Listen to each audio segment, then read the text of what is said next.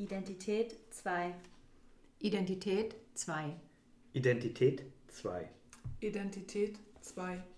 Identität 2. Identität 2. Identität 2. Identität 2. Da draußen, hinter dem Tellerrand, finden wir die verschiedenen Teile für das Mosaik, das wir sind und stetig werden. Werte sind die Grundlage für alles, vor allem fürs Freisein. Und Heimat nicht nur der Ort, sondern auch die Menschen. Identität ist immer auch Abgrenzung.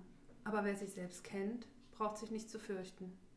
Schon gar nicht vor dem Unbekannten. Es ist eine unnötige Identitätskonstruktion. Geboren unbeschrieben, das eigene angeheftet und könnte doch zu jeder Zeit das gegensätzlich deklarierte Fremde zu lernen sein. Letzten Endes ist jeder selbst in der Verantwortung, seine Neugier zu bewahren